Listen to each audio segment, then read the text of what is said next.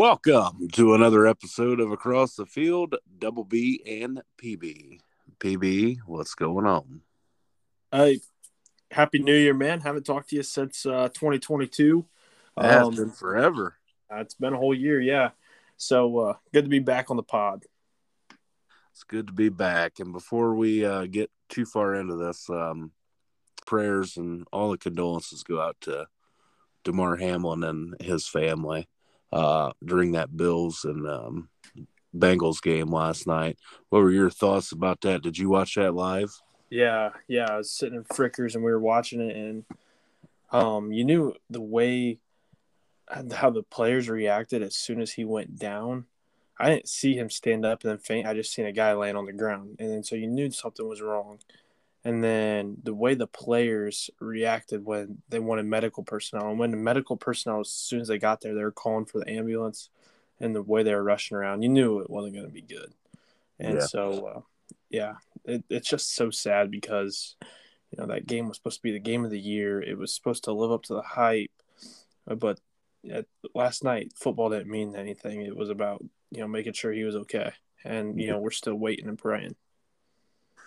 Yeah, I just saw a tweet come through a little while ago that um, he's on a ventilator, maybe, and well, I know he is, and they got it down to like fifty percent, whereas this morning he was at hundred percent. So I would say that's pretty good progress. Yeah, absolutely, absolutely. Um, courtesy of the love muscle sending that over to me. So he he just sent that to me about ten minutes ago, so that's pretty good. Um, reliable source too. I think it was Ian Rapoport. So rap sheet rap sheet at its finest.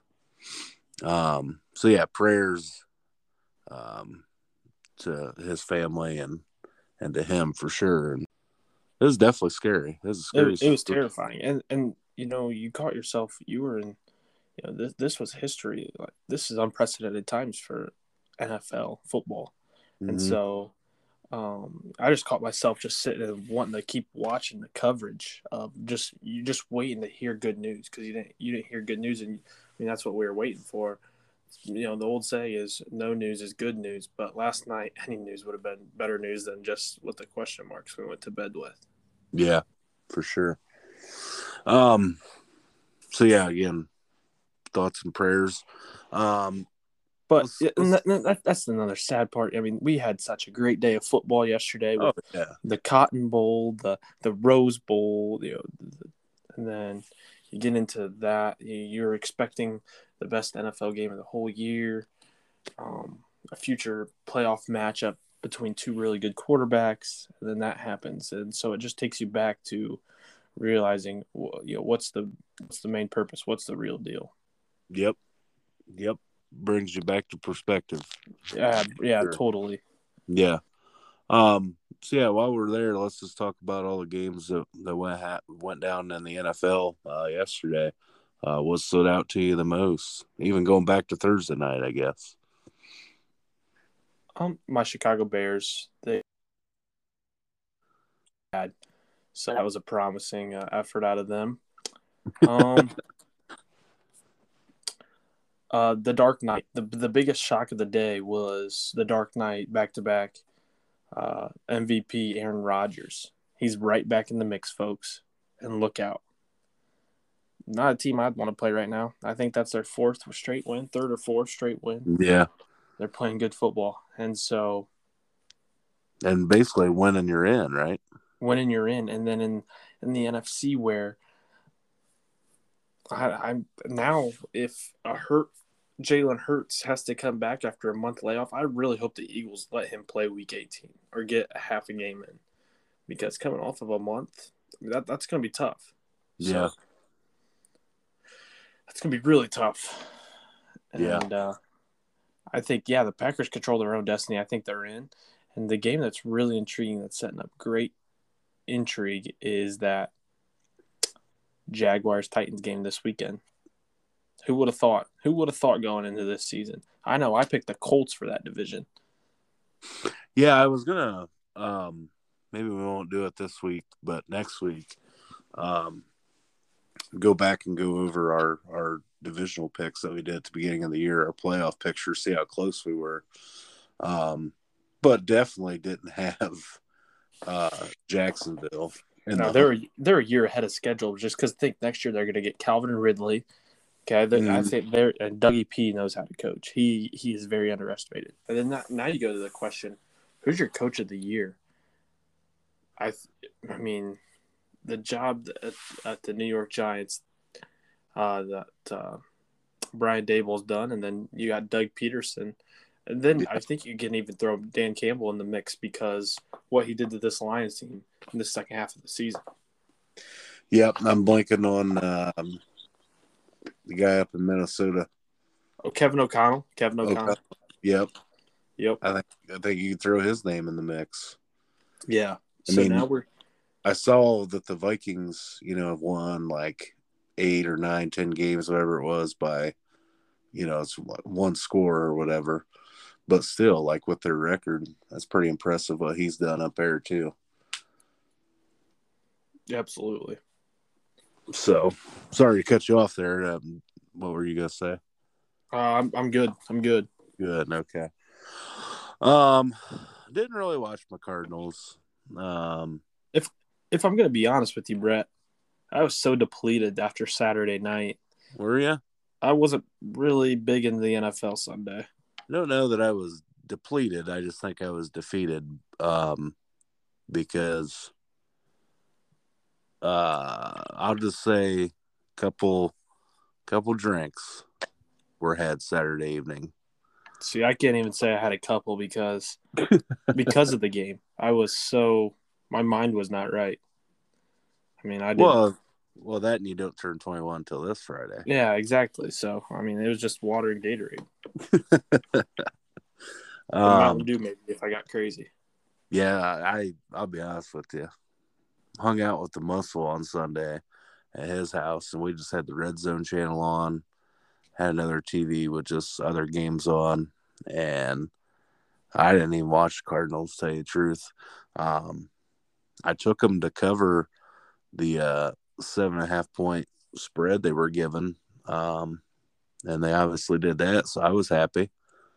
Um, oh, maybe, that, that's that's one thing. We bring in the new year, we bring in sports betting. Ohio bet, yeah, maybe yeah. first Ohio bet. I bet a dollar and won like two dollars and thirty five cents on the Cardinals. Heck yeah, yeah, big winner, big time.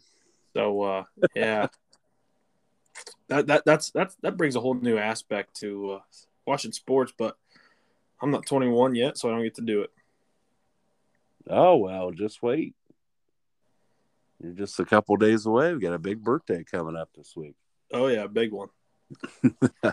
so, uh, uh, but yeah, that's. I mean, again, NFL. It was it was pretty entertaining. Watched a bunch of games.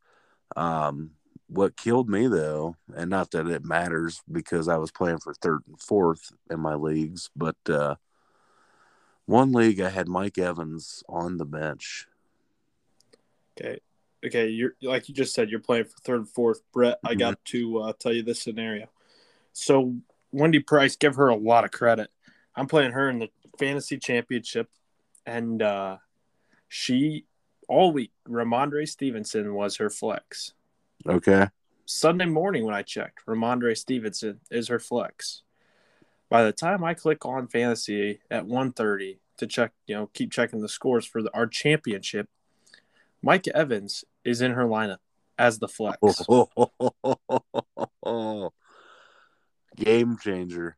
Game changer. But the rest, I'm lucky that her rest of her team kind of fumbled the bag which going into last night, I was down 16 points. I had Ja'Marr Chase. She has Ooh. Evan McPherson. You got to assume if Ja'Marr Chase gets you 25, you're more than likely going to win the game. Yeah.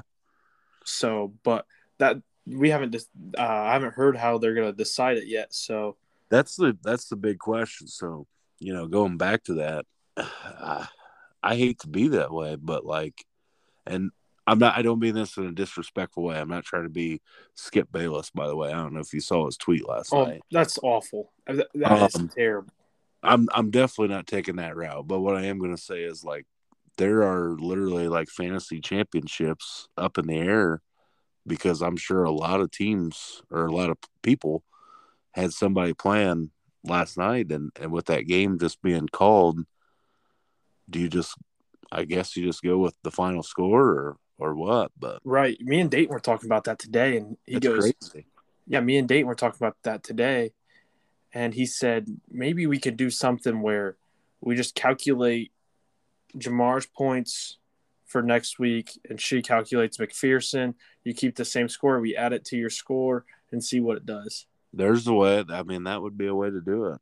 Yeah, but again, unprecedented times, and I'm just thinking about playoff chances. Okay, if the Chiefs lose this week, mm-hmm. if the Chiefs lose this upcoming week, and assume Bengals and the Bills both win. If that's if that game's played last night, the Bills, well, okay, if that game's not played, the Bills own the tiebreaker with the Chiefs. They beat them already. Yeah. Okay. But the Bengals, if they beat, if they would have beat the Bills last night, yeah, the, the Bengals would own the tiebreaker between both of them. Mm-hmm. I mean, there, there's a lot of. I mean, how much money does a national football? If you get home field advantage in the playoffs, how much revenue is that bringing into your franchise? It's a lot. I mean, well, yeah, yeah, but, it's a lot, and I know you know one through one through four are at least hosting you know one playoff game. Um, right, but this is an opportunity to host multiple home field advantage throughout the playoffs. Yeah, but again, again, here here we are talking about football. Again, it's bigger than football, but yeah. still that, that's why the NFL was so hesitant. You know, they were wanting to wait to oh, call yeah. the game. Yeah, I thought they handled it perfect. I mean, I don't know how else you do it. Yeah, uh, I mean, they were wait, they were waiting to hear if it was good news, but just watch, watching Josh Allen, the way he gave that the side hug, that this sticks out in my mind very vividly. The side hug that Joe Burrow gave up to Josh Allen and the face of Josh Allen. Yeah. There's there's after I seen that, I said there's no way they can go back and play. No. No way. And it's one thing when a guy gets hurt, you know, we've seen neck or back injuries where, you know, a guy goes out for a minute, you know, whatever the case may be. Or or we've seen guys or we've seen guys get taken off on stretchers yeah. neck and back, but we get the thumbs up. Yeah, yeah, you get a thumbs up. And, then, and even then it's hard to watch those games, you know, finish up because those guys are thinking about their brother that just went down. I mean, and this was far way worse than what we've ever seen. I right. Think. They're they're watching someone get CPR on the field. Yeah. Yeah, I don't know that that's ever happened in an NFL game. It Yeah. And if it has, I don't know about it. So um just new territory for everybody, but it's crazy to think like how much that affected so many things. Exactly. I mean, I would get it. I would get it if it would be like the the Bears and the Cardinals playing. Absolutely, mm-hmm. they would cancel that game. Yeah, yeah, yeah. In a heartbeat, they would have canceled that in a heartbeat. Mm-hmm. But it's it's it's the magnitude. It's the magnitude of it, and it, it's unfortunate, man. It really is. And I don't know. I don't know what you do. I don't know what you do.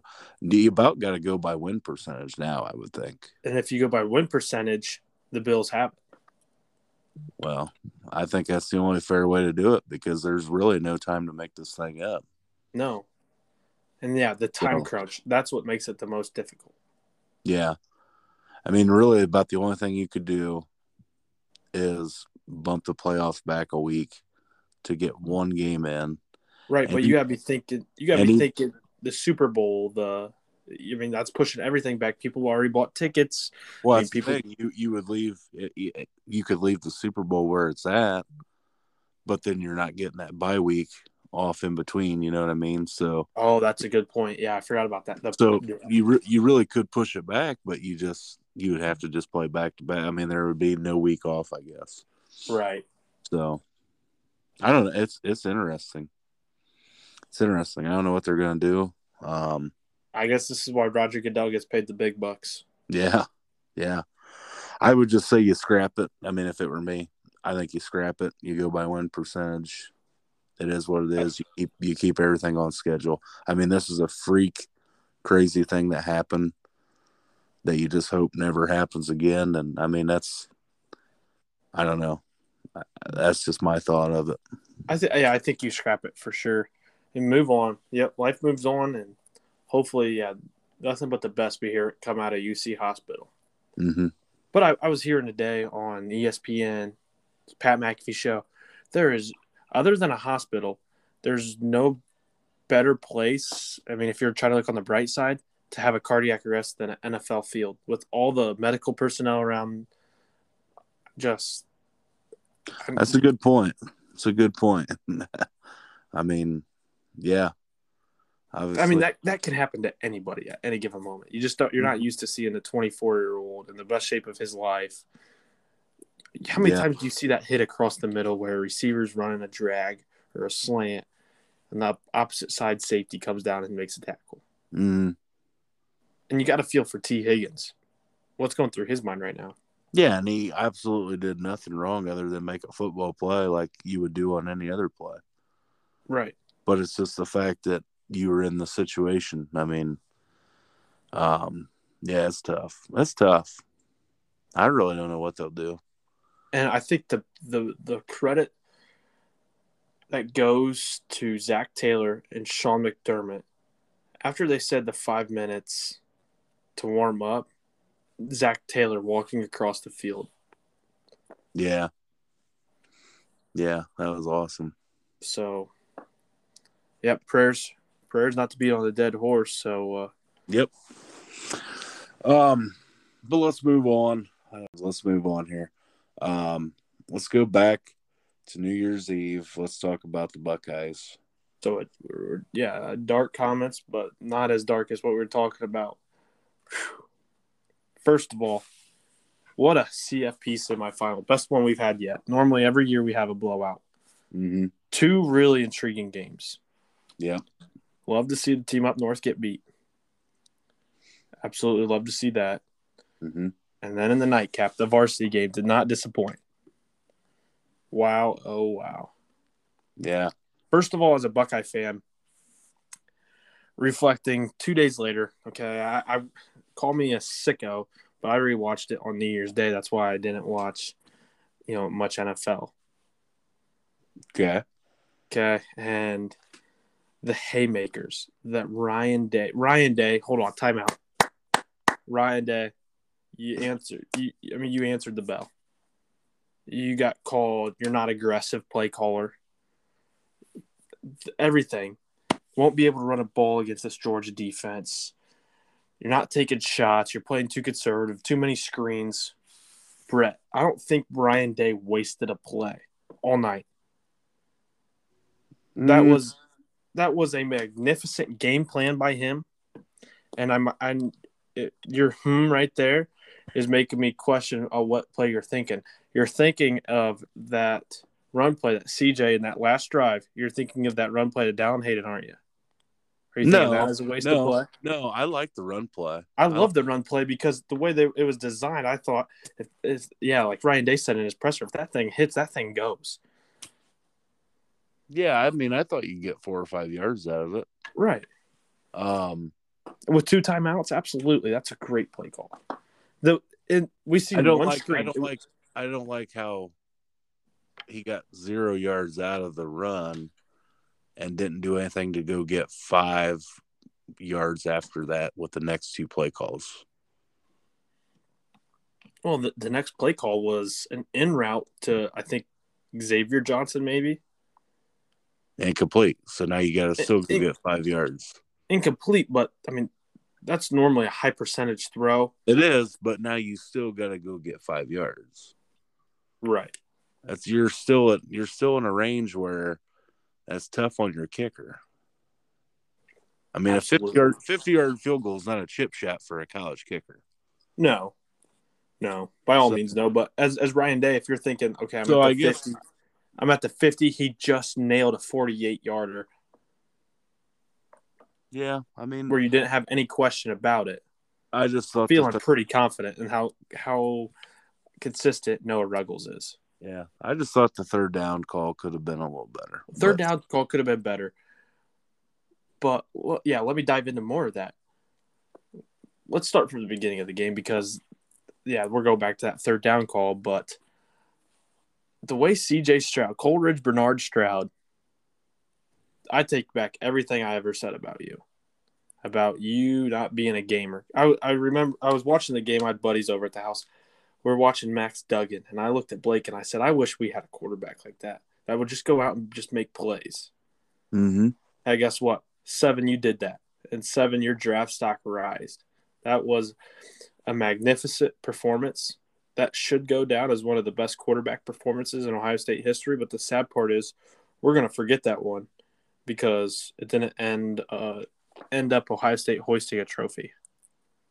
That that that performance compares to Troy Smith in 06 against the team up north.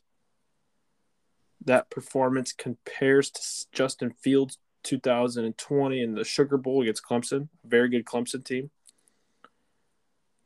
A stellar performance from Stroud. Yeah, I mean, I agree. Um, I, I'm happy. Here's here's what I'll say. It stings that we lost. I hate that we lost, but I'm proud as heck of number one, our coach Ryan Day, who I've been critical of all year, finally showing some emotion. Finally, uh, just just being aggressive and, and going after it. Um, and I'm proud of CJ Stroud for sure. Um, and the way he played. Now, I'm going to follow all this up and I'm going to be a little negative. And here's where I'm going to be a little negative. You're going to say, why didn't we see this the rest of this whole year? Why can I get this? Why, why does that have to be a college football playoff game? You should look at every week. That's exactly what I'm saying. You should look at every week as a playoff game. Right, but I think I think now I think I think you're getting a new Ryan Day. I'm sure you're seeing the tweets that he's going to give up play calling. That ain't happening. I bet you it does. That ain't happening with the landscape you. with the landscape of college football now, he can't Brett, he can't be sitting in a offensive game plan meeting for two hours when I, I really do think it's happening because guess what? I've made the changes on the defensive side of the football and it's not working. All right, this is my train. I'm the conductor. I need to go over there and fix this right now. I went out and got the best defensive coordinator last year, paid him $2 million to fix it, and we're still losing in a playoff game. Which, if you would have told me Ohio State's in the 40s in this playoff game, I'm, I'm saying that's played that game played on Ohio State terms, and Ohio State mm-hmm. wins. So Ryan Day is thinking, okay, Brian Hartline knows enough about my system. It's still going to be the Ryan Day playbook. It's yeah, still going to be the Ryan Day playbook. So when, who does? When, so who does that? Who calls plays then? I think you're going to have a co situation. I think Brian Hartline's going to call the pass. And I think we have a very elite run uh, offensive line coach and Justin Frye who understands and Ryan Day trusts. He coached with him with Chip Kelly. I think Justin Frye is going to call the run. AFC. I don't like that. We've tried offensive lineman uh, mentality type of guy call plays and Ed Warinner. It didn't work. that was a friggin' joke. Yeah, exactly. All right. They don't touch the ball in games. They understand the gap scheme. They understand, you know, the angles of which the run blocking is. Let them call the run plays. Let them have influence on the run plays.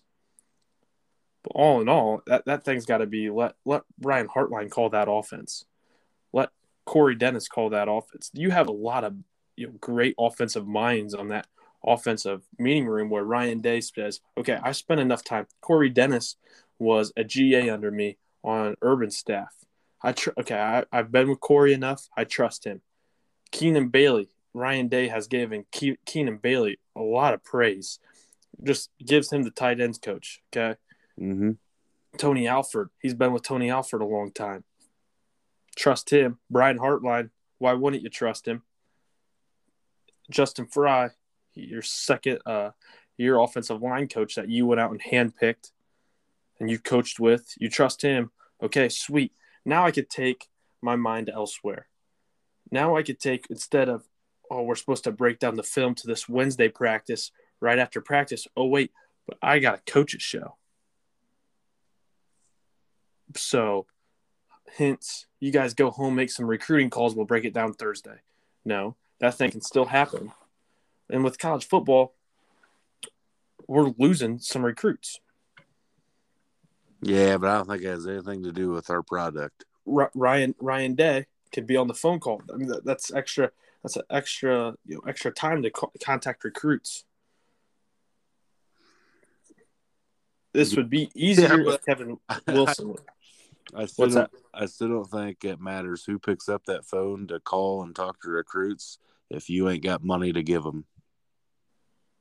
That's what I think recruiting's all boiling down to right now. We don't have the funds. We don't have the NIL deals to pay these guys. yeah, I mean, that's a topic for a whole nother day. that's a whole nother topic for a whole nother day. I Marvin Harrison. Marvin Harrison can leave Ohio State right now and go make millions upon millions. Yeah, he could. Yeah, he could. I, I mean, I just heard it a few weeks ago. Ryan Day says we need thirteen million dollars just to retain the guys we have, and we're not anywhere close to that. Just, Yeah, that, that okay. Yeah, that's a whole getting- topic for another day. We we're can't. getting outbid by everybody, so I don't Right. think it matters how many calls you make or who's making the call. Right. Yeah, But that's another topic for but- another day. But I see what you're saying. I just don't think I don't think he has But- the power to give up play calling. Yeah, but that uh, that allows him to go to the defensive meeting room. That that allows him to not be in charge of the offensive game plan. That allows him to sit in it, make suggestions, be on the headset, and say, "If Brian Hartline calls the play, no, you idiot. This is what I want in this situation." Yeah, I don't know. So, and then and then, hey, let me go tell uh, J.K. Jim Knowles, hey, why are we, why did we switch up our zone coverage and decide to go man and let Lathan Ransom um, slip and fall for a 76 yard touchdown when we were getting coverage sacks? There was a couple times where we had excellent coverage running the zone, and just Stetson Bennett ran out of time, and we're only bringing four. Yeah, I mean there were times of that, but I think if you just sit in a zone the last drive, there's he's gonna pick it apart anyway. I mean, I I didn't have a problem with playing man. To tell the truth, I think that's the one player. The players got to be better. We, I, yeah, yeah. I mean, we and saw that that we that's saw that's a, Ransom. He didn't really get burnt in the Michigan game, um, as the play I'm referring to, but. There's a play against Michigan. They hand the ball to Donovan Edwards, and his angle was terrible, and he got beat down the sideline. I mean, just flat out got beat in a foot race, smoked. right. So to me, that's a player issue. That's not really a scheme issue. And to tell you the truth, um, I'm not saying Knowles is called a perfect game. I don't think either one of them did or anybody did, but this might sound crazy, but I'm gonna go ahead and say it. I don't think the defense was the issue. I mean, Come you on, got- Brett. you got to get stops at the end, but listen, Come on, Brett. You had you got out three. Listen, no. you had three opportunities in that fourth quarter. You just need one stop. You have Yeah. you need no. You need one stop. You're out. Your your best offensive player is one A one B. Okay, Yeah. Marv Marv Saturday was one B to CJ's one A. Mm, maybe. One B is out of this game. Someone on that defensive side of the football needs to step up. Exactly, and I think that's player personnel. I don't think it's scheme. I think that's when your DB stepping up. It's the defensive side of football. Something. I mean, that same team hung fifty or sixty on LSU. We're not LSU. I'm just saying, we're Ohio uh, State. We're Ohio State. And if we score 40 points in a playoff game, that should be an Ohio State victory. And we're celebrating. We're going to go win number nine. It should, but look at how atrocious our defense was last year. You can't tell me we're not 10 times better than we were last year. How many points did we give up to that team last year? We gave up 45 to Utah last year. 42. What was it? 48, 45? Yeah, we gave up 45 to Utah last year. Utah. So I think this defense is a lot better. I'm not saying they're great, but would they rank all year? Do you know? Yeah, they were they were good. So again, Yeah, it's player you got, personnel. You, you It's- got outscored eighteen to three in the fourth quarter, right? right. Okay. Marvin Harrison Jr. When did he get knocked out of that game? Thirty seconds to go in the third. 30 seconds to go in the third. So I just think we would have scored two more times if he's in the game. I And mean, quick- to me, to question. me, to me, it's a lack of depth at receiver because when he went out of the game, who came in? Nope, Brett. No one did. We bumped Xavier Johnson out a little bit, or Joe Royer. exactly, exactly. So if anybody gets some fingers pointed at him, why isn't that receiver room a little deeper? But where's where's the next guy? Where's Julian Fleming? Now he played good. Julian Fleming had a nice day. He had five five receptions I for seventy one He, yards. he played a good game. Where's that all year? He had, he showed glimpses this year. Nah. You're thinking of you're thinking Stone Hands when it, it's Indiana. He had like four drops. Yeah, In Maryland, he had a couple drops. yeah. Gets the team up north, he didn't have a drop. Uh, But he didn't have a real big impact. But going back to your comment about uh, the defensive game, uh, play calling was all right, and you said the offensive game plan was all right. Mhm. How is it that offensive game plan graded an A plus? It's got to be like a ninety nine point nine. Because we still couldn't run the ball. You got to be able to run the ball to win. That's the bottom line. Okay, going into the game, Brett, going into that game, Uh huh. if you would have told me on 32 carries, Ohio State ran for 119 yards, Mm-hmm. I'm saying we won that game. Yeah, I would agree with you. So we ran the ball. Kinda.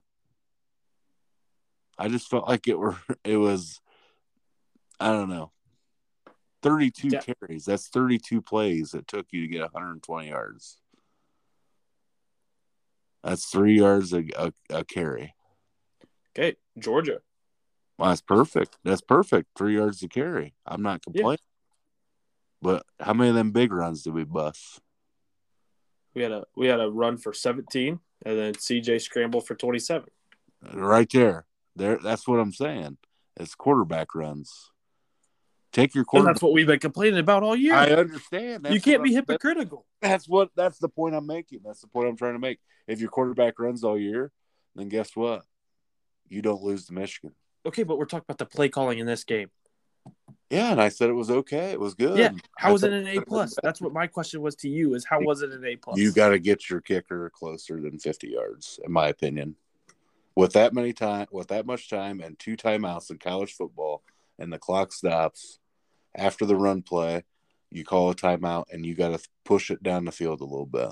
Okay, and here's my here's my yard- counter. A 50 yard field goal from the hash isn't a guarantee, Here- obviously. here- here's my counter argument to that is we only got down there is because of that 27 yard run by CJ. It was nothing designed.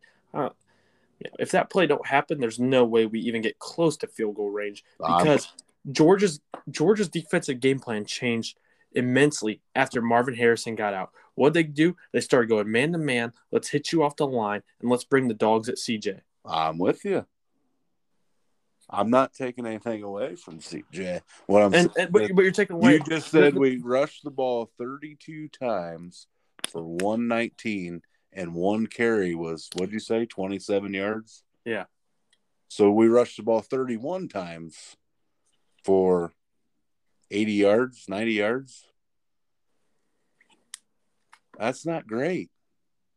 but you're doing it against you're doing it against I know You're you're doing- doing, you're doing it against an NFL defensive tackle. you're doing it you're doing it against the for the past 18 months the best defense in college football and you hung 41 points on them Yeah, 41 if That's debatable. I don't know that they're the best in college football. Br- Brett Peyton, I don't think that. Look at where they're ranked. who's better I don't know, but Brett, Brett Iowa- it's been Iowa we've been talking we've been talking about this Georgia defense for the past 18 months. we've talked about Jalen Carter and Kelee Ringo. That's who we've talked about. Where's their line? What's their linebackers' names? Do you know? Christopher Smith, I know their linebackers from last year more than I know them from this year. Nakobe Dean. Yeah, where was he at? Okay, but we we saying. No we've made this defense going into it. We've made this defense of Georgia. They're vulnerable in the pass game. We knew we we thought we'd have to be one dimensional to beat them. Yeah, and we basically were. Now I was elated. Trust me, we're Okay, down- okay, but we're some of those runs by Dallan Hayden, there wasn't there wasn't many times where we were just getting stopped at the line and we're, again, we're setting up shop second and nine guys I'm I'm not disputing that. I'm saying because that's where I go back to saying that's where I go back to saying numbers don't lie. 32 carries for 119 is not impressive with a 27 yard quarterback scramble. okay then they're this is the reigning champion. They rushed 26 times for 135 and they had a long of 52. Yeah, so that proves my point. Our defense played pretty damn good. Okay, but You're putting it on the defense because they gave up 18 points in the fourth quarter. you had all you had to do is I'm get it- stop. I'm putting it on just the outcome of the game because your best player left the game. So we couldn't move the ball. Again, when our defense is giving up big plays or big yards, how long have they been on the field? Let's just take the Georgia game, for instance. How long were they on the field in the fourth quarter, you think? A lot. Okay. Against Michigan, how long were they on the field? Not only in the fourth quarter, but the second half. Not that long because they were giving up big plays. but the offense wasn't doing nothing against Michigan. But My but they weren't on the field long. They were giving up big plays. Okay, well, we could argue that for another day, but the time possession was even, and we killed them the first half against Michigan. But we can go back and argue that. That's day. All I'm saying is, I don't think Ryan Day giving up play calling is going to help the defense that much more. No, I'm That's the whole. no, and th- th- that, that's not what I'm meaning. I'm I'm I'm complimenting Coach Day and self-reflecting that.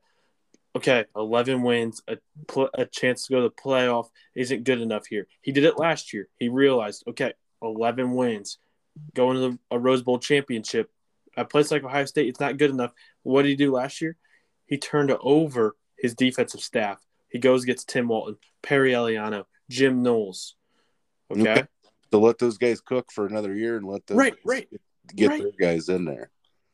Right. And then, but but again, so he did that for his year. We went eleven and two, but hey, guess what? We got in that. We got in the dance. We ba- we got a back door in the dance, but we still finished eleven and two. hmm And what's he do? He self evaluates and says it's still not good enough here. What what do I need to do better? I'm giving up what I'm best at to go help my put my insight where it needs to go. Just, that's where I'm compl- that's where I'm complimenting him at is there's so many other coaches, Jimbo Fisher, there's so many other coaches that are so I'm good at what I do. I'm not going to give it up. I, you know, this is why I got the Ohio State job is because of my ability to play call. hmm That's why he got the Ohio State job. hmm Okay, would- Lincoln Riley. Okay, Why would the only up? the only other elite offensive mind, and I would that is a head coach is Lincoln Riley. Mhm. Maybe he should start focusing more on his defense. They just lost to Tulane. Yeah, they lost to Tulane on a bonehead play. Their guy, Gave up their guy didn't have to catch the ball at the two yard line on kickoff. Okay, but um, you know what I'm saying. It Well, Lincoln Riley's never came from a team that's ever played defense. I mean, he coached at Oklahoma. They don't play defense either. Why do you think they hired Brent Venables? right. So I'm I'm just saying. I'm just saying. It's it, it's a uh, job I'm well just done. I think Ohio State and Ryan Day, if he gives up play calling, is taking a step backwards. I think you should just let Jim Knowles, the guys that you trusted and you hired, run the defense. And why would you change anything we're doing? Because because we're losing to Michigan two straight years. We got to figure something out. We're losing to Michigan two straight years, but why is that? Because we don't have a quarterback that'll take off and go. That's what I've been trying to tell you guys all year. And everybody wants to say you don't have to have a quarterback to run. Horse hockey. Even the unathletic ones take off and run every once in a while, or extend plays, or climb the pocket, maneuver a pocket. We didn't even have a guy that'll do that till Saturday. And then I thought, my God, this guy plays like this all year. Nobody's touching us. Okay, Brett, but here's we hung 70 on freaking Penn State. Brett, think of this as like a, a real life job. You're sitting in a meeting. Okay. Okay. Hands, you know, hands on your chin. I mean, not looking real professional. I mean, kind of going through the motions. If your boss is sitting in that meeting, you best believe you're going to be more engaged. Yeah. I want to know how many meetings Ryan Day has been to on that defensive side of the ball. And's been there longer than 15 minutes. Well, that we don't know. Exactly. But I'm if I had a guess. Okay, so, so you really think him spending more time? I'm just going to ask this. You think him spending more time with Jim Knowles is going to fix the defensive problems?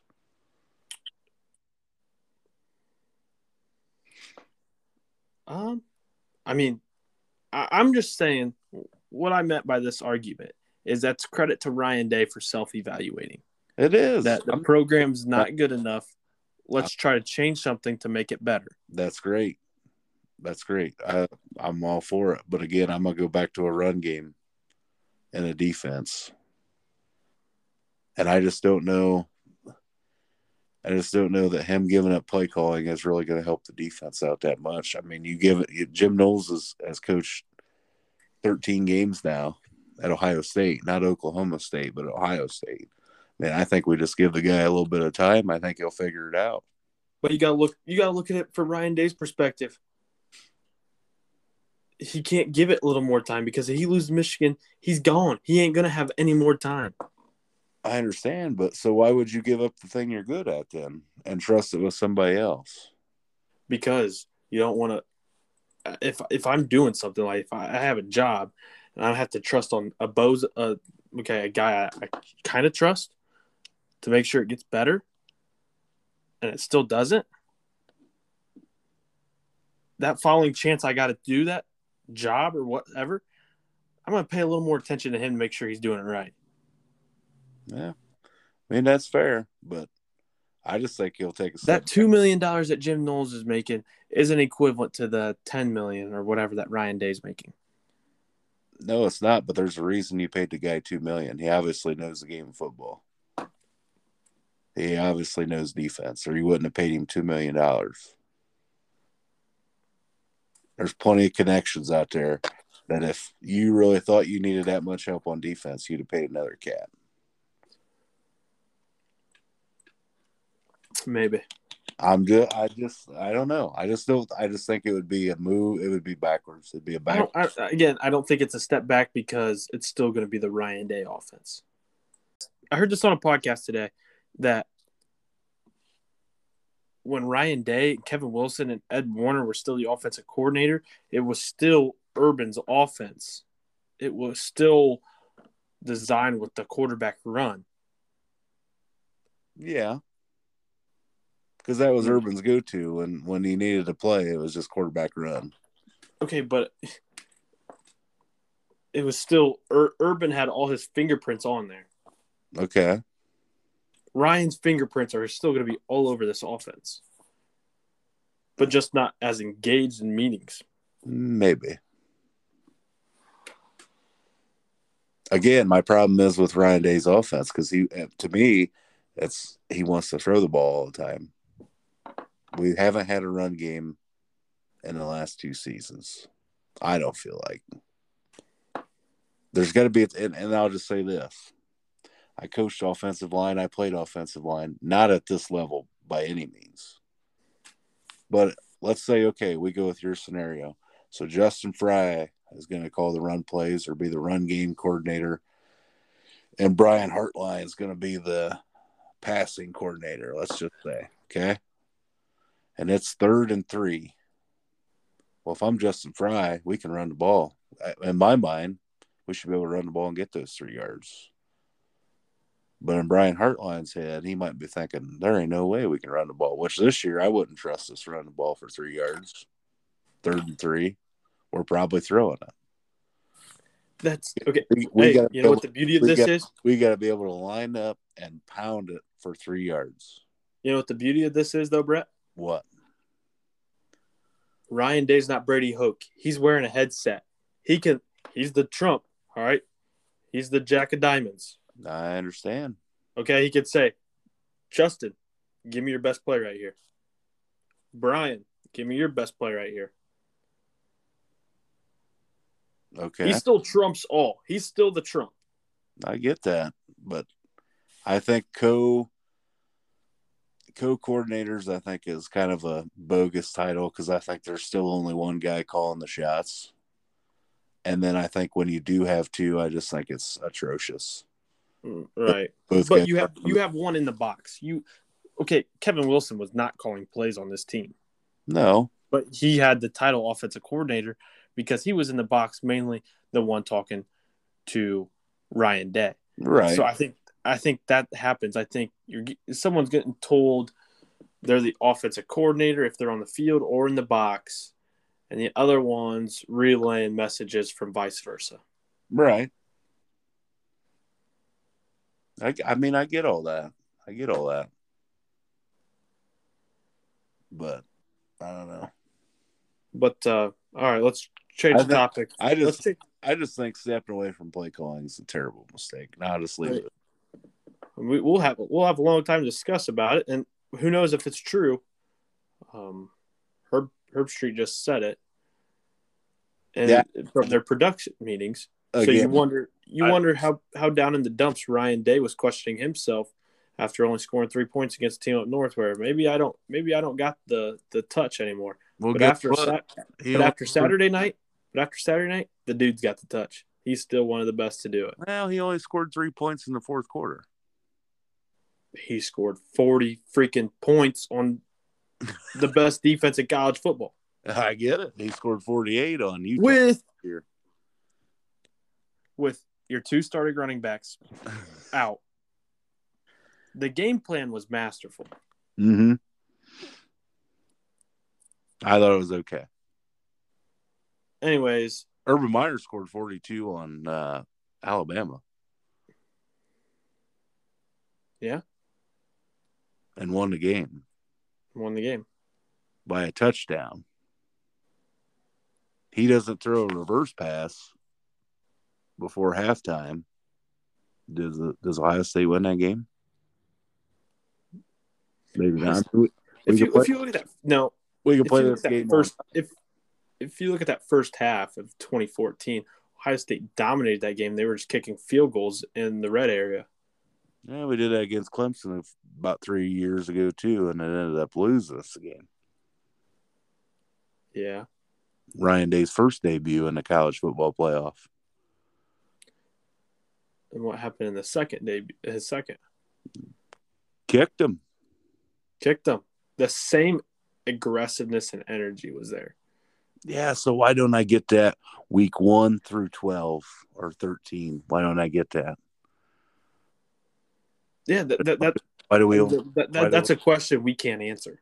Well, it's time to step. And I and I hope and I hope going eleven and two again this year, missing out on your goals again. All right, that's two years in a row, Ryan. Maybe quit walking. And, I mean, yeah, maybe you're showing that emotion every freaking game, just screaming, yelling. He needs to because again, you said earlier this year, team follows their leader, right? Right. Okay, so maybe him not screaming and yelling allows CJ to not scream and yell and just play soft all year like he has been. And now with Ryan Day cranking it up, CJ cranks it up. I mean, is it a coincidence that CJ just happened to play his tail off? That's a good point. I mean, so maybe you need it every game. Maybe you shouldn't walk into Michigan next year, walk into the big house thinking, "Yeah, well, we're just going to show up business as usual. Whatever happens, happens." No, piss on that. I mean, show some emotion. Right. because I haven't seen it. That's the first time I saw it out of Ryan Day. I don't know. I, I mean, I Uh, can't. it, it was a yeah. I don't think he showed it that to this extent in 20 against Clemson or even 19 against Clemson. no. But it, it was a joy to see. And here, this leads for another topic. We can quit talking about the play calling. Um, how do you feel after this game, the direction of the Ohio State program, rather than how you felt after the Michigan game? I feel a lot better. I feel a lot better, but I will say this. Um you're losing one guy basically. Okay. Eh, Huh? easy. What? Who else you losing? First of all, Who you losing? your big boys up front. You you could legitimately lose four, Brett. Oh my gosh, they're, they're average. They're average. I thought they played they played a heck of a ball game. They played good. Keeping CJ upright. I thought they played terrific. You know how hard it is. You know how many times they got stunted up and didn't have a clue who they were blocking? How many times did he have to maneuver a little bit? I, they played good. I don't think they played great. But okay, I'd Now- rather have guys. I'd rather of have guys. Out of those I'd- guys up front, who's ready to go to the NFL right now? Name Harris. Johnson Jr. I seen as a lock. Only one. Okay, but Only one. but I, I have seen tweets that says Dawand Jones could go. Awful decision. He's Matthew- not ready. Matthew Jones timeout. Awful decision. The secret after C.J. Stroud and Marvin Harrison, you're arguing between Emeka Egbuka or Matthew Jones, who had who was the best player on Ohio State's offense. The job Matthew Jones did was terrific. Saturday. I don't disagree, but I think he's NFL ready. Okay, but I'm just saying his draft stock's up for holding blocking Jalen uh, Jalen Carter on one leg. Oh, I mean, he had a high ankle sprain, With four weeks to heal, but yeah, but we know that high ankle sprains are sometimes could be worse than a broken ankle, even. they can be. And then Luke Wypler.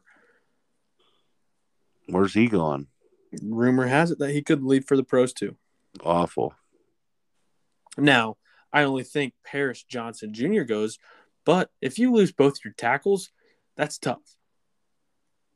Well, then I don't think Ryan Day should uh, worry about uh, going to the defense. He should probably just worry about the play calls because you're probably gonna have to. Okay, we're not we're not going back into that conversation because you're probably gonna have to figure out how to keep your new quarterback upright if you're losing both tackles.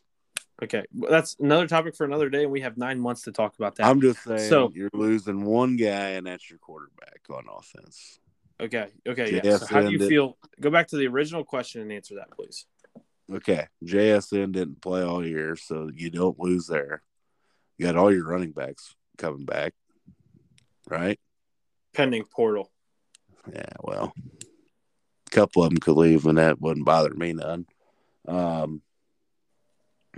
Anyway, so you're losing one guy, and CJ Stroud. Um.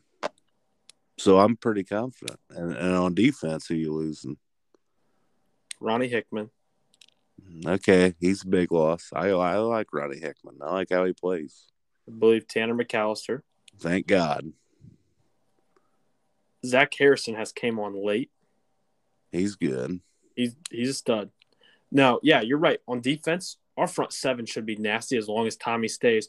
I Tanner McCalister, he can hit the road, dude. He's off. yeah, and did you see we got uh, Ja'Had Carter from Syr- uh, Syracuse No, in the portal, the number one safety in the portal. We just got we just landed him tonight.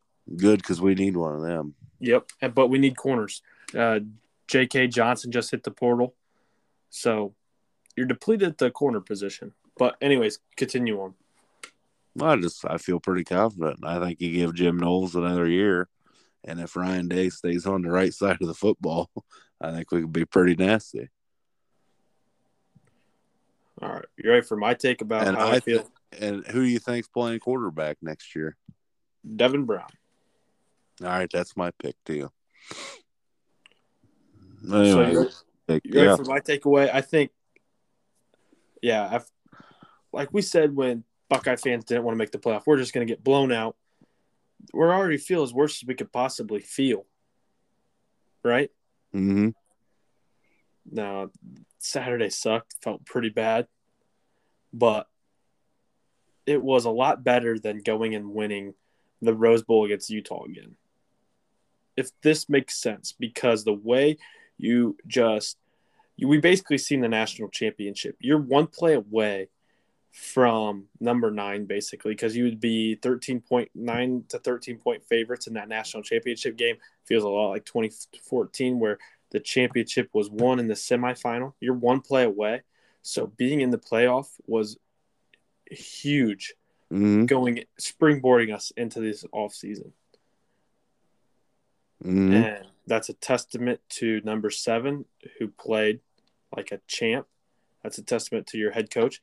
And then and that and that's a testament to your defense being in it for three quarters against that against a defending national champion. So Three, three and a half. I'd give them three and a half. Okay, three and a half. So, as a Buckeye fan, after two days after, I feel a lot better. But man, I don't know about you. I witnessed that Michigan loss in person, and I thought it was the worst loss of Buck my Buckeye fandom. Mm-hmm. I think this one hurt. This one could be the most devastating because number nine, number nine was right there. Number nine, national championship number nine. If you win that game, if you make one more freaking play, you're hoisting that national championship trophy on Monday. That's what hurts the worst is knowing, okay, 2019, no, yeah, 2019 hurt pretty bad. And when you lost to Clemson the way you did, where you thought you kind of got hosed by the referees, Mm-hmm. but you had LSU the next game, one of the best rosters and juggernauts. Where that that's a tough game to stay in. Where Yeah. where this year you were going to play Texas Christian University, Yeah, but they're not bad. Michigan. Okay, Brett, Michigan was still the better team in that game. They Oh went. my- Okay, okay. So if we want to compare, you're right. Okay, it stung, it hurt, whatever. I still feel like Clemson hurt worse. I feel like I felt worse after the Michigan game this year. I'm telling you what, I was devastated. I was disappointed we lost Saturday. The Michigan game, I felt like I just needed a week to mourn and grieve because we were that terrible. I was really happy with the way we played, and it's a lot to do with number seven. And again, I think it just makes me frustrated that we didn't see that all year. But nevertheless, he waited till the last game to do it. Whatever, great job. But you just said that TCU, like you're inferring that TCU is not that good. This offense just hung 51 on a defense that we couldn't manufacture 24. What did we score? 24 points, 23 points? 51 subtract 14. Well, you can, but they still hung more points than what we did. Right. But I'm saying and they they dominated that game start to finish more than we did. I'm saying Michigan was looking past. Michigan was looking towards Georgia. You can't do that. I I, get feel your like tail. that's what they're doing though. Did you not listen? Did you not listen to JJ's presser going into it? Did you not listen to Michigan's pressers, Michigan players' pressers going into this game? Yeah, they were riding the high from beating us. They were riding the high. I get it. But I don't know. I just feel like, again, to just reiterate my point about Ryan Day giving up play calling duties, uh, I just don't think that's the answer because you only scored 23 points against Michigan, 24 or whatever we scored. But some were saying in the Buckeye beat that Ryan Day's got to give it up. Well, that's fine. He give it up, but it's like when you fire a head coach, you better have a plan to come in because who do you want calling him if Ryan Day's not? I, I have trust full heartedly in Brian Hartline. I see. I'd rather have uh, Frye, Justin Frye. I I don't want to watch another offensive lineman call plays. We've tried that already. They've never touched the ball in game. Why are we going to let them trust to call Yeah, but- plays? But we tried it with Ed Warinner, who's Okay, idiot. At least this guy worked with Brett. How many? How many? How many At least this offensive minds? How many offensive minds were offensive linemen? No, not no offense to the big guys. You can't play this game without those big guys. But all these guys are former quarterbacks, receivers, running backs. They're Eh, not offensive linemen. some Kevin guys. Wilson, eh. But why After, aren't, after, I, I guess I got a bad taste in my mouth from Ed Warinner. I'm not going to trust an offensive lineman to call plays why aren't offensive linemen given chances to call plays? because Ed Warinner ruined it for all of them. Well, I don't know if that's the case. Ruined it for all of them at Ohio State. It better be Brian Hartline. That's a way to secure that man in Columbus. Is Brian Hartline that great? That's my only question. I love Brian Hartline, but is he that great? I think so. Yeah. I think he's really good. That's why he's been offered many jobs. Other people see it. I just think that's a it's a big name. That's a name people know. And I think he did. Ohio, Ohio people know Brett. I think he Ohio, did. Nah, Ohio people know Brian Hartline. I think- no, I think he's well known. I don't think he's a national name. Uh, I think so. He, Be- he he's made himself a national name because he, he recruits. because he recruits. So I think everybody knows who he is. But again, okay, but but most of the time, most of the time, schools like UCF, Cincinnati aren't hiring position coaches. That happens very seldom. They're not hiring position coaches to go be a head coach. They hire coordinators, right? so they know this dude's legit. Yeah. Maybe he might be. I don't know. I'm Heck, just who, saying, who knows? I've heard so much good about Coach Key, Coach Keenan Bailey. Is he ready to call plays? Is all No. that. Is Brian? Hart ready to call plays? Yes, he's been in the system for a very long time. I don't. I disagree. I don't think he's ready to call plays. You think Justin Frye is though? Well, yeah. Didn't didn't he do it at UCLA?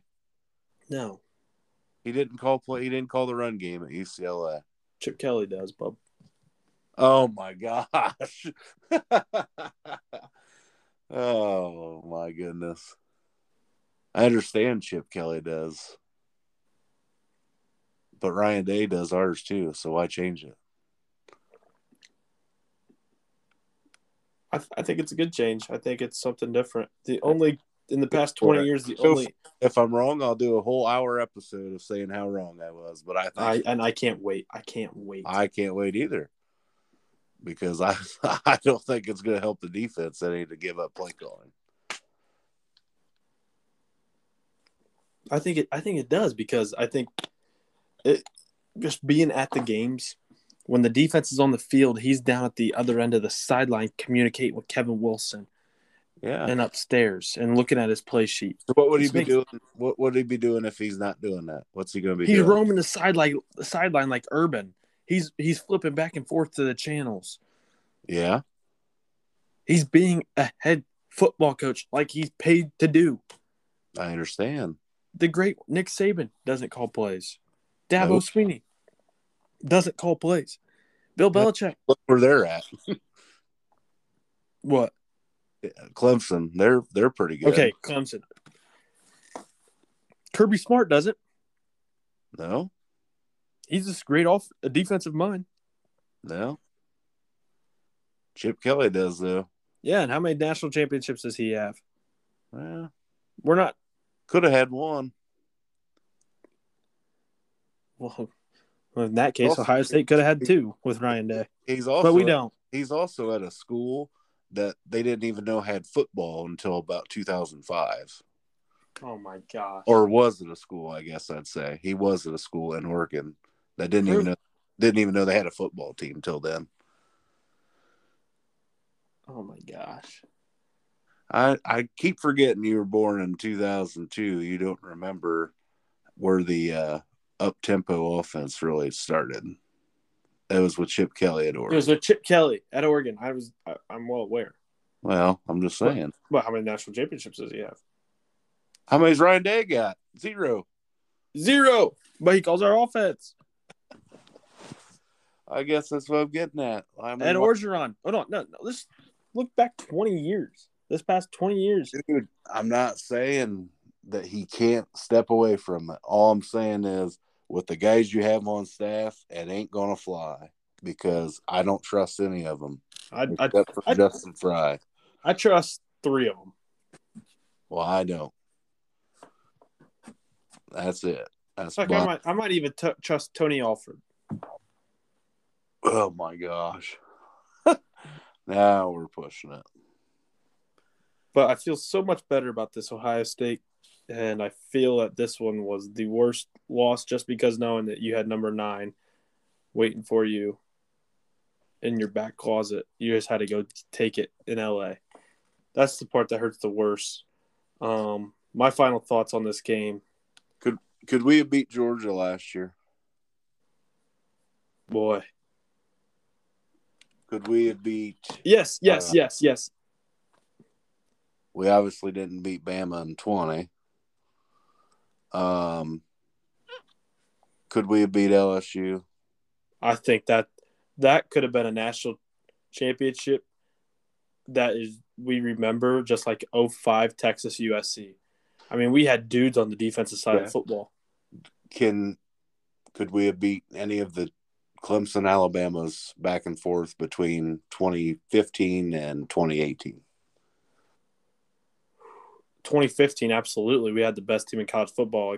It just took Michael Geiger to do a little windmill in the horseshoe and we not hand the ball to Ezekiel Elliott. So I guarantee, and 2015, absolutely.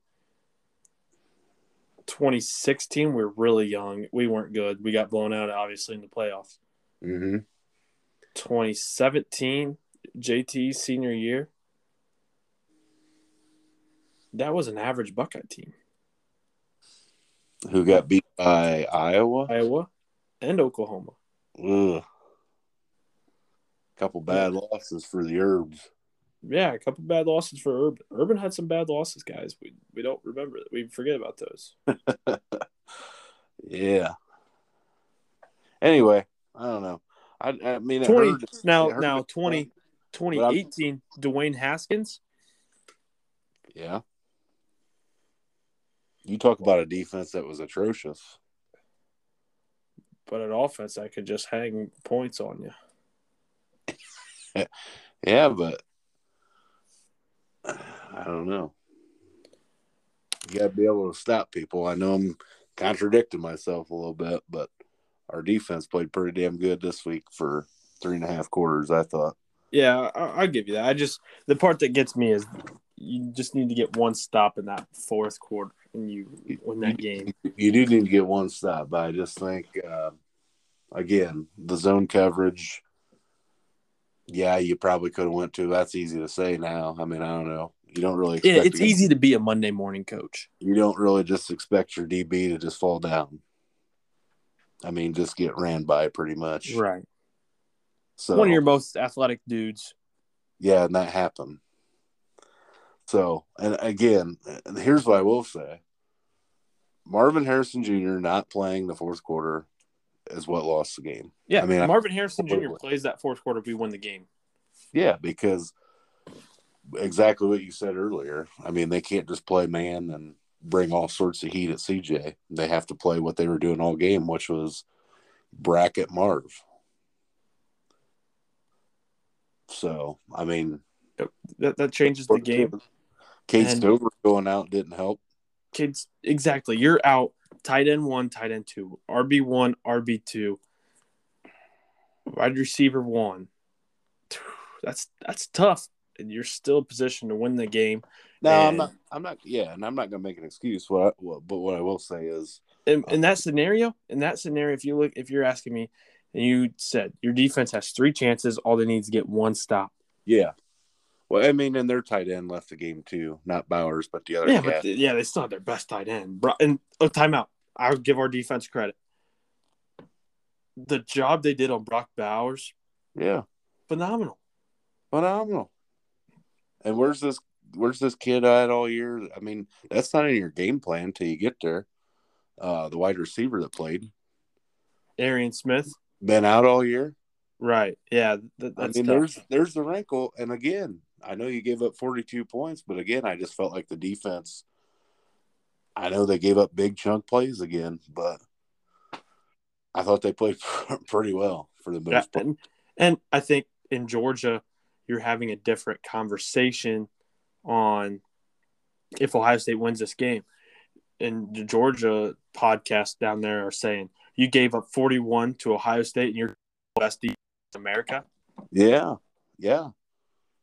Uh, again, so, a, team, a team that Michigan held to 24 points. Yeah, absolutely. So, um, I, I, mean, all in all, Buckeyes. I'm I'm proud. I'm proud. I'm proud. Uh, exactly. It sucks. Time, worst loss. Four days later, whatever.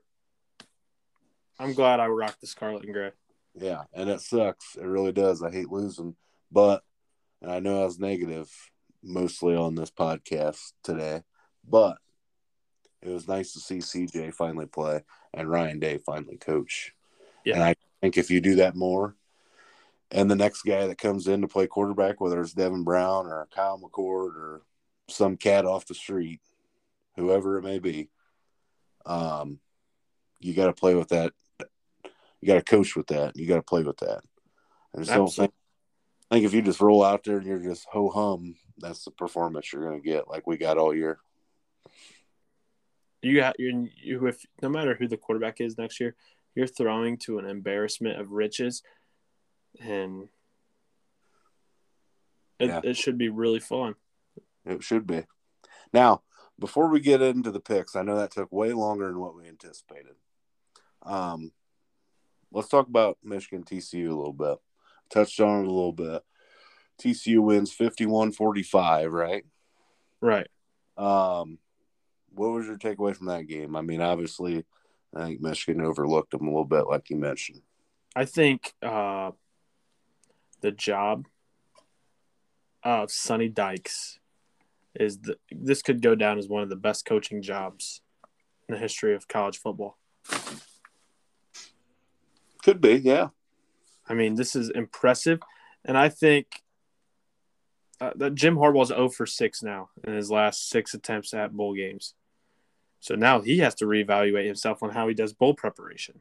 Mm-hmm. Um, I think JJ McCarthy JJ McCarthy is who we thought we he was, an average quarterback at best.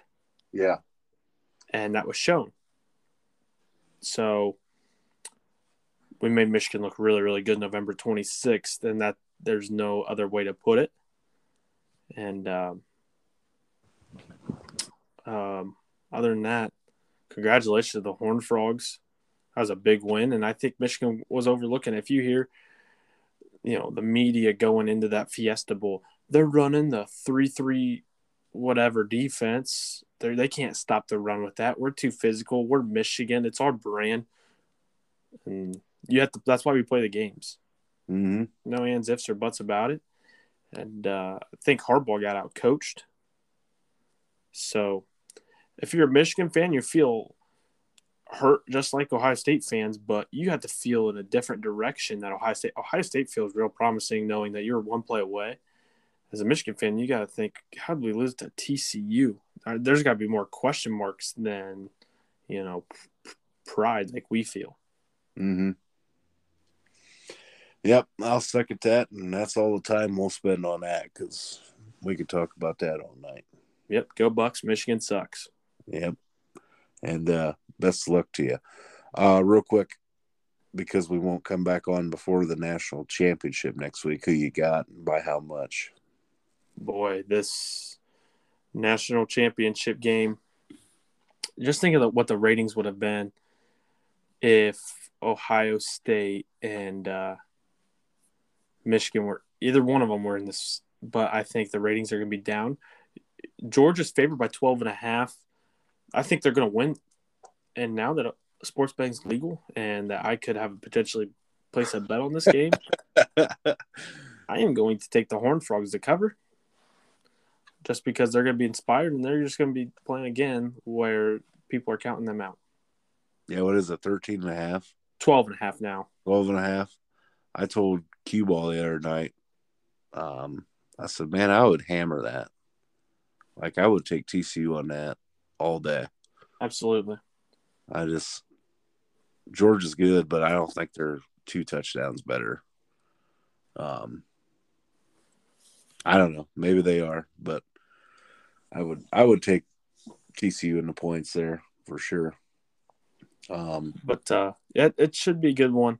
Did you see that the ratings of that Ohio State Georgia game uh, is the highest rating since the 2014 Ohio State Alabama game in the playoff era? Should be. That's why when it's, there's uh, when it's up for debate if Ohio State should get in, that's why they put them in all the time. Right there's the answer, folks. And, that, and that's that's a reason why we always get the varsity games. We always get the 8 p.m. starts instead of the early window. Yep. The the brand goes a lot, lot uh, far more ways than any other brand in college football. There's Buckeyes everywhere. Absolutely. Absolutely. Um. So uh, I'm going to be tuned in, but not heavily tuned in. Okay. Well, I'm going to be tuned in just because I love football. So I'm going to oh, take. I'm, I'm, yeah. I'm going to take Georgia to win, and I think um, it's going to be about a 10 point game.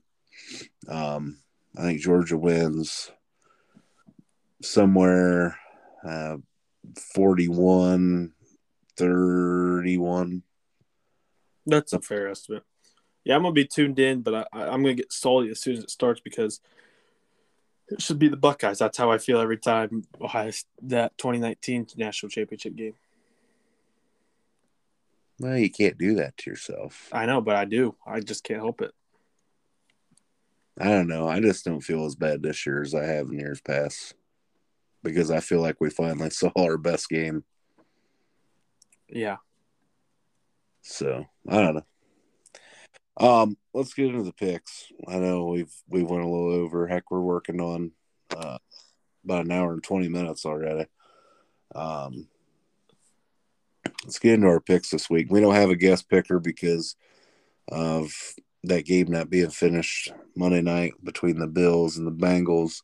We had about a four way tie between um, Jeff Mormon, Coach Ryan Jerome, the Love Muscle, um, and I believe Brady Stabler was all right around nine. So one of those guys when we came on, we decided to uh, not have those guys on. Hey Brett, guess who just crashed the party? Who's that? Your favorite. Oh gosh. she she said that this is the only way she gets in on the picks. This is the only way. She because yeah, she said get Luke in here because I need to copy him. Oh no, God. No, this is only one time thing. This is only she said this is the only time that she can get on the pod because she will never win. And I mean, she did get us All some right. pretty sweet across the field hats. She got us some sweet hats. So if she's if you're in, Kate, let's go. Let's get in on the picks. We got we got a surprise for you tonight, folks. Wow, th- this threw me off guard. So don't sound like an idiot. Don't embarrass yourself, and let's go. hey, let's take a break real quick.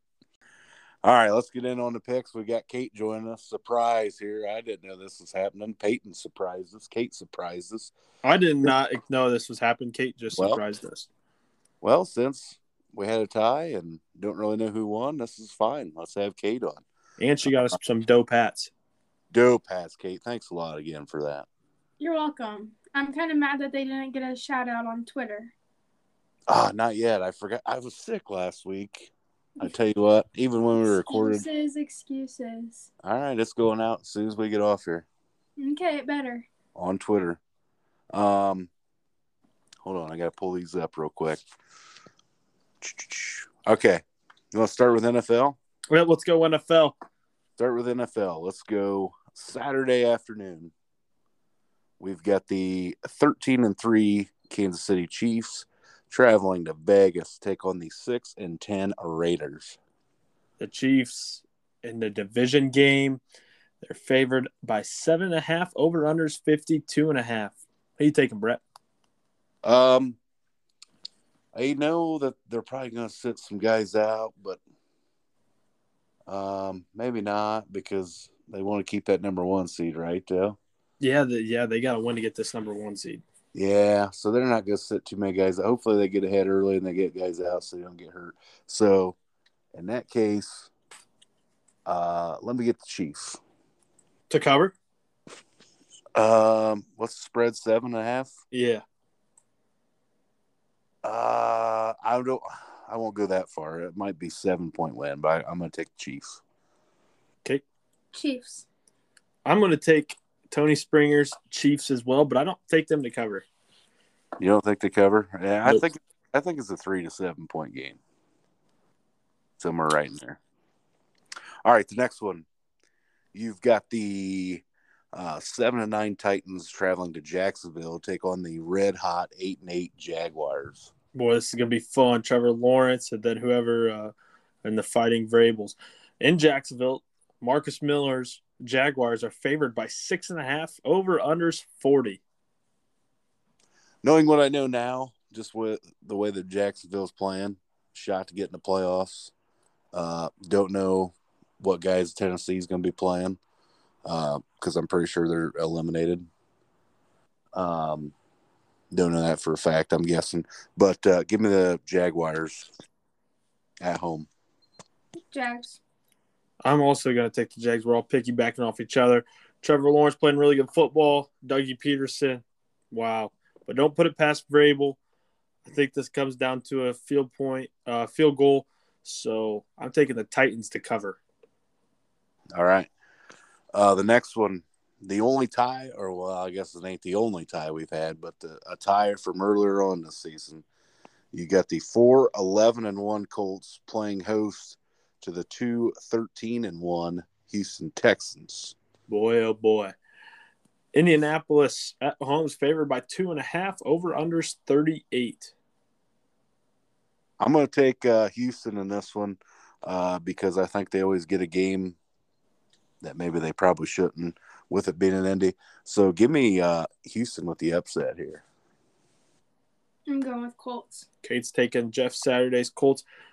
Brett, I'm agreeing with you. I'm taking the Texans. Hey, I heard I heard something today.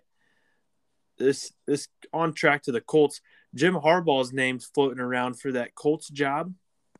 Mm-hmm. And then I seen a picture of CJ Stroud in a Colts uniform.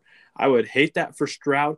I'd rather have him have Jeff Saturday as a coach, but I love the fact that he's playing in a dome for his home field. Well, he needs to play in a dome. uh, unless he, I don't know, man. Yeah, we'll just leave it at that. Yep. Uh, let's go to the next one. Uh, Sunday night game. Uh, you got the Lions, Packers, the Lions. Uh, both teams come in. Excuse me, at eight and eight. Um, at Lambeau Field. What do we got here, Pete? the Dayton Prices, Green Bay Packers, favored by four and a half at home, over unders 49. Last, well, no, last uh, regular season Carrie Underwood of the season. For sure. Um, I'm not going to pick against Aaron Rodgers at home on Sunday night with a chance to get in the playoffs. So my pick's easy. I'm going Green Bay. Packers. Kate's taking the Packers. Again, Brett, I'm piggybacking off of exactly what you said. Aaron Rodgers, chance to go to the playoffs, Lambeau Field, 30 degree weather. You're an idiot if you don't take him. I have Green Bay to cover as well, covering that four and a half point spread. Yeah, I agree. I think they win big again, actually. hmm They're rolling. So that's that for the NFL. All right. Let's go to um, college basketball before we go to high school hoops. Sounds good. Um, big one Thursday night uh, at the shot. Uh, number one Purdue comes in at 13 and one to Columbus, take on the 24 ranked Buckeyes, who are 10 and three to this point. Um, we don't do spreads for NCAA basketball, did we, Brett? Uh, no, because I think they don't release them till later. Right. I don't know if they've got them up yet or not. You can check, but I don't think so. Usually they come out about the day before. Gotcha. let's just skip them. We'll just we'll just get through the picks here. So, um, you go ahead, Peyton. Who you who you got in this one? If Purdue was coming in undefeated, Ohio State has a chance to play spoiler. Man, I I have Ohio State. This is such an Ohio State type of game. Think a Chris Holtmann type of game. Thinking about what happened last year against Duke, but my fandom's getting in the way. I think Brice Sensabaugh is feeling himself right now. Buckeye Nation's going to be out in full force. That's always a big time. That this is the biggest home game of the season for Ohio State. Their mm-hmm. conference schedule is really not that deep after that. So I think Buckeye Nation show up in full force. I have a ticket, so if anybody wants a student section ticket, hit me up. I will not be attending. So uh, give me the Buckeyes in the shot. Kate? All right. Buckeyes. All right, we're all on Ohio State because I'm not going to pick against the Bucks. I think the Nut House is going to be, uh, I think it's going to be jumping, even though students aren't back on campus yet, right, Pete? Right. Um, but I still think I think they'll show up. I think some. Uh, I don't know. I just think it's going to be rocking. I'm taking Ohio State at home. Uh, the next one, let's move to uh, Saturday. Uh, you got number 17 TCU, who is 12 and 1, playing host to number 25 Iowa State, who is 10 and 2. Again, I have not watched college. I don't watch college basketball really till, other than the Buckeyes, till college football gets over. So my expertise on these two schools isn't what it should be. Um, but I think Fort Worth, Texas, the Texas Christian University. They're going to be on a high all weekend long, riding into Monday. Let's go Horn Frogs. Give me TCU. I'm taking TCU. All right, we're all on TCU. I'm going to take the Horn Frogs as well. Um, and then also Saturday, you've got number 13 Arkansas, who is 11 and 2, uh, traveling to Auburn, take on the Tigers number 22 in the nation, and they are also 11 and 2. I think Eric Musselman's a great basketball coach. I love this coaching matchup between him and Bruce Pearl. Bruce Pearl is going to sweat a gallon, and he's going to coach his tail off. Give me the Tigers War Eagle. I'm going to go with Arkansas. So Peyton with Auburn, Kate with Arkansas. Kate, nice. you got to give us an Uncle Brent impre- impersonation, and since you're picking the hogs. Yeah. That gum. I went to his house for New Year's, and he was like making me eat this Cajun seafood boil. Dude, that gum, Kate, you gonna like it? That gum. Was it good? No, it was too spicy. Oh, that gum! I'm gonna take the hogs as well. Uh, just for no particular reason. Give me the hogs. Daggum. Hey, he's got a birthday coming up. Yeah, he does. Uh, what day is that? Thursday. Thursday. Shout out Uncle Brent. Happy birthday. I got my days all mixed up. I can't remember what today is. Today's Tuesday. because you had day off for Monday because of yeah for the holiday observance. I'm all messed up here. Yep. Uh, yeah, happy birthday. All right, let's move to high school hoops, and we'll start with uh, the GMC matchups on Friday night. Uh, let's start with Fairview, who's one and seven. They travel to Tinora to take on the Rams, who are four and five. This is those the high school basketball ramps up after the beginning of the year. Oh yeah, yeah. Chris Limenstall, his Rambos, they moved to five hundred. Give me the Rams. I'll take the Rams. I am taking the Rams as well. Okay, well, then let's go. Um, Antwerp Archers five and two. They will host the Edgerton Bulldogs, who are one and seven. Edgerton is it's going to be a tough year. Okay, they had a great year of football, tough year of basketball this year. Coach Billman and the Archers, Landon Brewer, released the Carson Almus. They're starting to get those basketball legs fully under them now. Archer train's going to start going, um, especially after that one loss to Paulding. So they're they're on a hunch to get back to a GMC title contention. Give me Antwerp. I'm taking Antwerp too. I'll take Antwerp as well. Everything you just said, Peyton. Um, next one, let's go. Wayne Trace five and two, just got a win tonight, uh, so they are now six and two. Uh, traveling to Hicksville to take on the Aces, who are nine and one. Hicksville nine and one hasn't played the schedule that teams like Wayne Trace, Ayersville, Paulding, Antwerp have played. But take you know, don't take any you know, give credit to Coach Tony Tier and his kids um, for putting themselves nine and one. Great position to start the new year. But I don't think they have the horses to keep up with Brooks Lockoff and Kyle Stoller. All right. So I think those two have a really big night and opening night of GMC play of 2023. And I don't think this game's uh, close, but a lot of respect for Hicksville and Tony Tier. So you're taking one Grace Kate. Who you got? I got the Raiders. I'm taking the Raiders as well, but I think this comes down to um, a third guy, third and fourth guy getting things done. Um, Brooks and Kyle are obviously both legit, pretty good players. Um, Coach Cheer obviously knows that. He's going to do everything he can to make it tough on those guys. Um, I could see a guy like Tyler Davis and or maybe Tanner Locke if um, having a pretty good night. So I'm going to take the Raiders, and I think it's one of those other guys that has a big night. Um, moving on here, uh, we'll go five and five Ayersville, traveling to the jungle and take on the four and five Paulding Panthers. Biggest game of the GMC slate this week, I would say, if I'm an outsider. This is a big one. Coach Dave Retcher, Coach Logan Wolfram, a lot of respect for those guys at Ayersville. Is going to come in, play a physical brand of basketball. I think the officiating has a big part to do in this game. How the officials call the game, if they let it get physical. Um, I think the you know Ayersville is a little more physical team, but skill. I think Paulding. It's tough to match Paulding's skill when they're shooting the ball.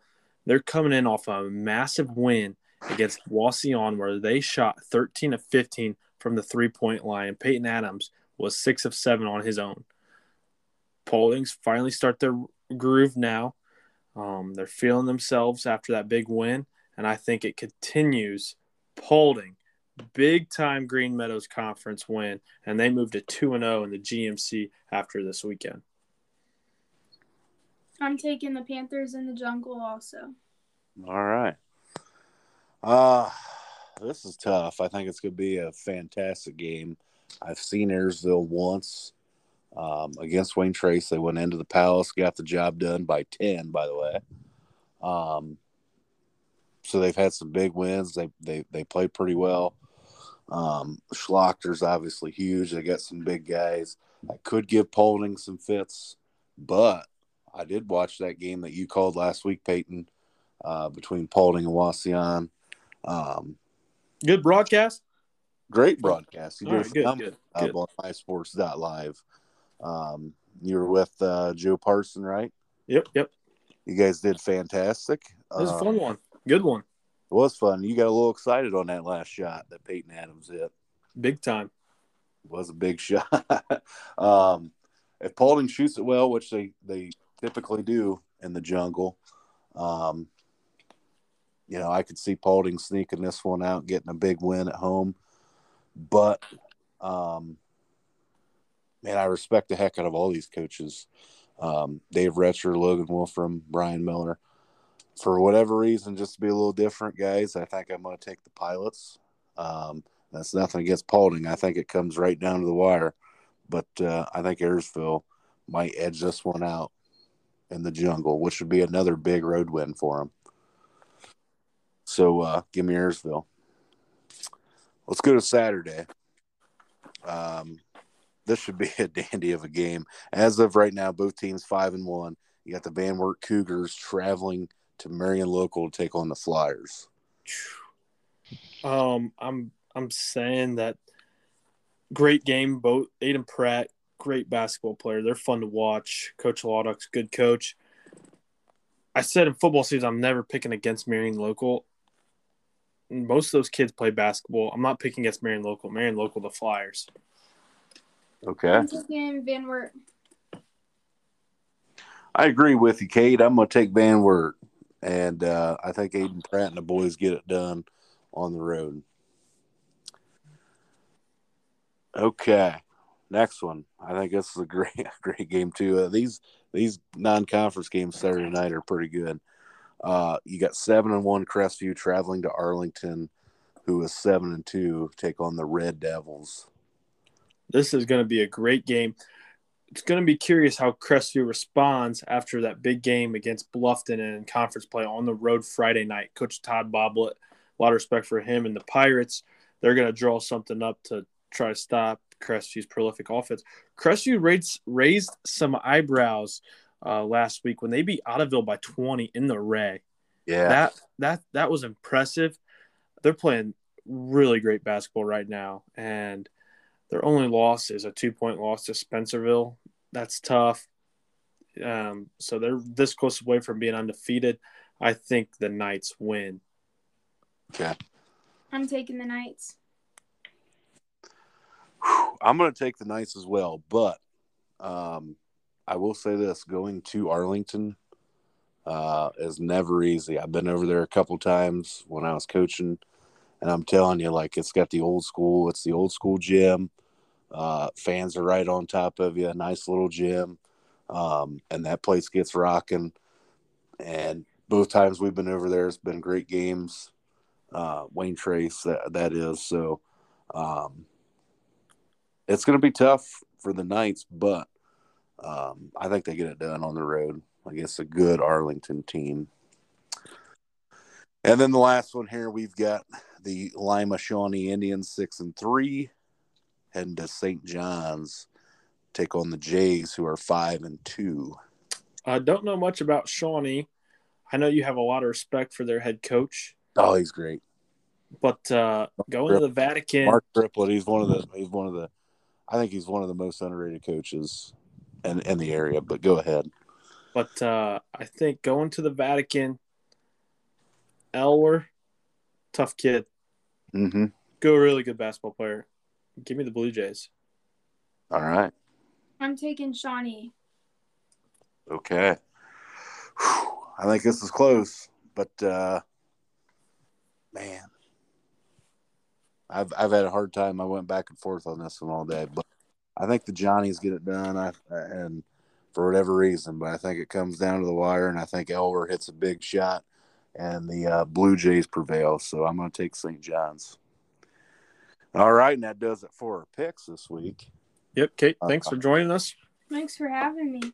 Yeah, Kate, thanks for joining us in this surprise. And thanks again for the hats. And I'm going to tweet it out right now. Hey, and uh, if you got, if any of our listeners would like a hat, hit me or Brett up. Uh, let, I'll figure out the cost from uh, Mandy Woods. They're sweet hats. I had a couple buddies, Brett, already contact me about I those did- hats. I did too. And I tell you what, I, I, I, I will say this. I texted Mandy today, actually, and thanked her for making those. Um, and I've told her that we've had some interest and it sounds like a lot of time and a lot of detail goes in. So I don't know how fast it would happen. Um, but again, yeah, if we could get, there's got to be a way maybe we get a price out and get some of these things sold. Cause I heard, I mean, I've had a lot of guys say they want one already. So, um, yeah, we might have to get these things rolling. She did a, Yeah. fantastic job. Yeah, absolutely. She does great work, and you know, thanks to Kate for the idea and designing it. Yeah, for sure. So, All all right, man. Hey, this was a fun podcast. This is the this is the longest one we've had, it's been a long time since we've been on this long. and it's been a Uh, long time where you know we've really devoted one night to the pod since the, just the Christmas season was so busy. But Yeah. you know, I'm thankful to get back on the podcast and talk. You know, a little bit sad news about what happened last night, Bengals Bills, Buckeye game. But uh, fun to be back, and uh, hopefully you had a good holiday. I did, and then it was a great new year, and I'm hoping to bring in, uh, you know, bring in the new year in, in the right way, um, and hopefully. And here's the other thing, folks. I'm going to throw this out here. Peyton not only is going to school, but he's holding down a job down there in Columbus too, working at the at the Schott, right? No, the shoe the the shoemaker athletic complex. The shoe yeah. man. All the athletes train at. Yep. Okay. So what do you do there now? Uh, you know, just day to day stuff, upkeep. A lot of Northwest Ohio kids work down there, so it's really fun. Gotcha. So, not only, I mean, so he's got a lot going on. I've got a lot going on. Um, little schedule change with our work schedule. I do on my end. Peyton and I have got to iron some things out, but I, I think we'll be back in full swing next week, getting back to two episodes a week. Interviewing um, some coaches. Yeah, getting some coaches back on. We haven't really dove in to the high school basketball season a whole lot, like as much as I anticipated. But again, with the holiday and everything, it's just been it's been crazy. Buckeye hoops is officially over. Now we can go. Buckeye football. Yeah, Buckeye football. Excuse me. You're good. I jumped the gun. Buckeye hoops is here. Buckeye hoops is here, ready to go. Um, so yeah, we we've got a lot that we want to get done. Um, and I will say this: I'll announce this, Peyton. We're, we're gonna we're gonna look for sponsors, and it's nothing um, huge. Uh, we don't want a lot of money, but we, we we've looked at. Uh, we'll throw together a commercial for you, like we did with some of our other sponsors. You probably heard uh, the Made to Achieve.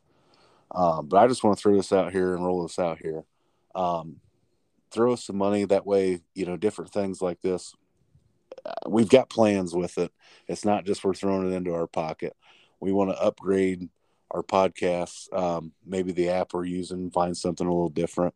Um, you know, even thought about you know making the t-shirts and hats so we don't have to charge people for them um, or maybe not as much. You know what I mean? Just kind of uh, give some stuff away, do some giveaways.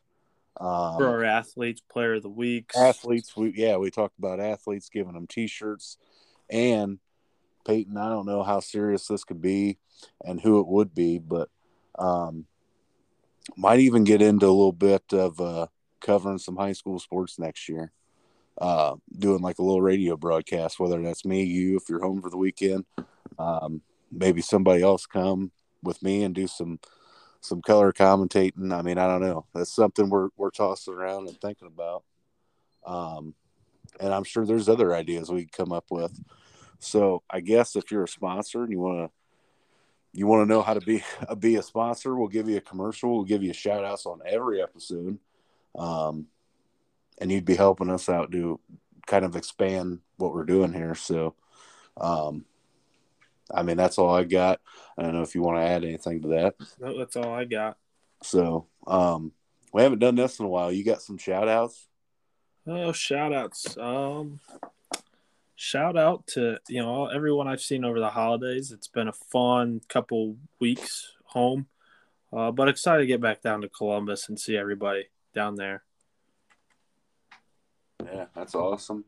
Uh, it's been great having you home. I know we haven't caught up and, and, watched a lot of hoops together, but um, both of us have been kind of bouncing all over heck, and uh, it's been nice to even catch up. And you've been covering some Paulding games, and um, I've been catching some Wayne Trace games and other games. So it's nice to kind of talk about it. You watched Crestview a time or two while you've been home. Um, so it's been fun. It's been fun, even though we haven't really spent a whole lot of time watching games together. Yeah, it's been a blast, man. So really looking forward to ending Christmas break and uh, getting back down to Columbus and ending Christmas break the right way. So we got a couple of days here left. So here we go. We're ready to roll. Um, so yeah, my shout out. Um, I'm to shout out uh, Mike Jerome, Mike and Terry Jerome. They hosted the uh, the Buckeye Watch Party uh, Saturday night. Um, had a little technical difficulty to start, so uh, we were trying to stream the game, um, and the internet. I don't know. There was a little glitch in the system, so we had to.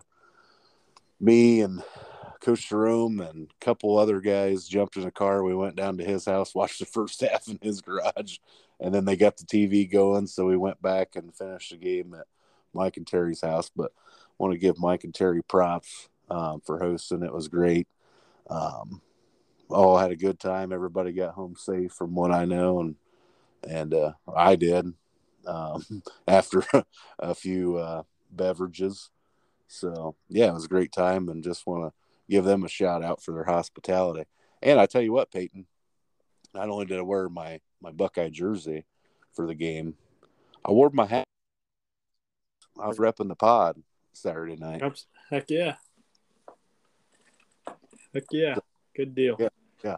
Great time and shout out to them. And uh, Peyton, thanks a lot for jumping on. We better get off here. So we yep. Get... Ha- hey, have a good weekend, man. Have a good weekend. Happy New Year to everyone. And uh, we'll catch up with you next week sometime. All right. Sounds good. All right. You have listened to another episode of Across the Field. Peace out.